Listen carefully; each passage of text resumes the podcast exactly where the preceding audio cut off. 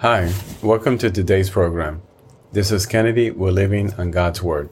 Today we're going to be reading Judges chapter 3 from the Jesus Bible NIV edition, review key takeaways, and end our session with a prayer. These are the nations the Lord left to test all those Israelites who had not experienced any of the wars in Canaan.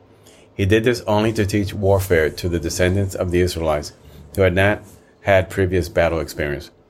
The five rulers of the Philistines, all the Canaanites, the Sidonians, and the Hivites living in the Lebanon mountain from Mount Baal Hermon to Lebo Hamath.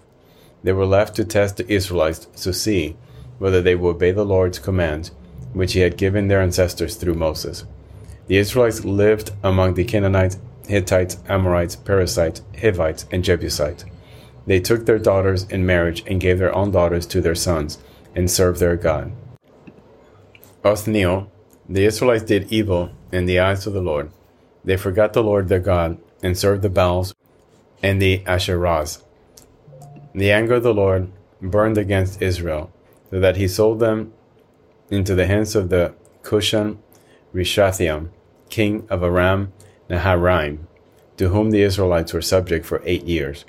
But when they cried out to the Lord, he raised up for them a deliverer, Othniel, son of Kenaz, Caleb's younger brother, who saved them.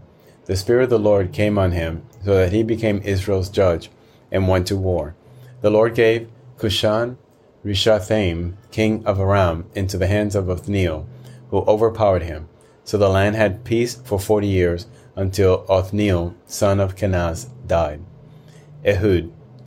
Again the Israelites did evil in the eyes of the Lord, and because they did this evil, the Lord gave Eglon, king of Moab, power over Israel, getting the Amorites and Amalekites to join him. Eglon came and attacked Israel, and they took possession of the city of palms. The Israelites were subject to Eglon, king of Moab, for eighteen years. Again the Israelites cried out to the Lord, and he gave them a deliverer, Ehud, a left handed man, the son of Gera the Benjamite. The Israelites sent him with tribe to Eglon, king of Moab. Now Ehud had made a double edged sword about a cubit long, which he strapped to his right thigh under his clothing. He presented the tribute to Eglon, king of Moab, who was a very fat man. After Ehud had presented the tribute, he sent on their way those who had carried it. But on reaching the stone images near Gilgal, he himself went back to Eglon and said, Your Majesty, I have a secret message for you. The king said to his attendants, Leave us, and they all left. Ehud then approached him while he was sitting alone in the upper room of his palace and said, I have a message from God for you. As the king rose from his seat, Ehud reached with his left hand, drew the, the sword from his right thigh, and plunged it into the king's belly. Even the handle sank in after the blade, and his bowels discharged. Ehud did not pull the sword out, and the fat closed in over it. Then Ehud went out to the porch he shut the doors of the upper room behind him and locked them. After he had gone, the servants came and found the doors of the upper room locked. They said he must be relieving himself in the inner room of the palace.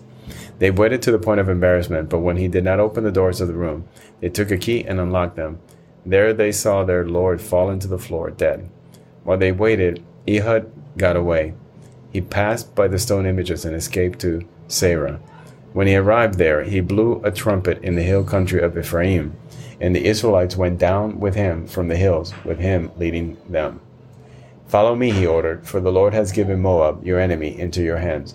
So they followed him down and took possession of the fords of the Jordan that led to Moab. They allowed no one to cross over. At that time, they struck down about 10,000 Moabites, all vigorous and strong, not one escaped. That day Moab was made subject to Israel, and the land had peace for eighty years. Shamgar. After Ehud came Shamgar, son of Anath, who struck down six hundred Philistines with an ox goad. He too saved Israel. This is the end of Judges chapter 3. So we see here that the Israelite folks are sent judges in order to deliver them every time they're being oppressed by one of their enemies, which rotated between the Philistines, the Canaanites, the Sidonians, and the Hivites, and others. So let us pray. Father God, thank you for your divine intervention. Thank you for always looking out after us, after your people, the people of the Church of Christ. Lord, we know that we can trust you no matter what is going on in our lives, no matter what happens to us in our family. We know that we can safely put our life in your hands, and we know that we will be delivered.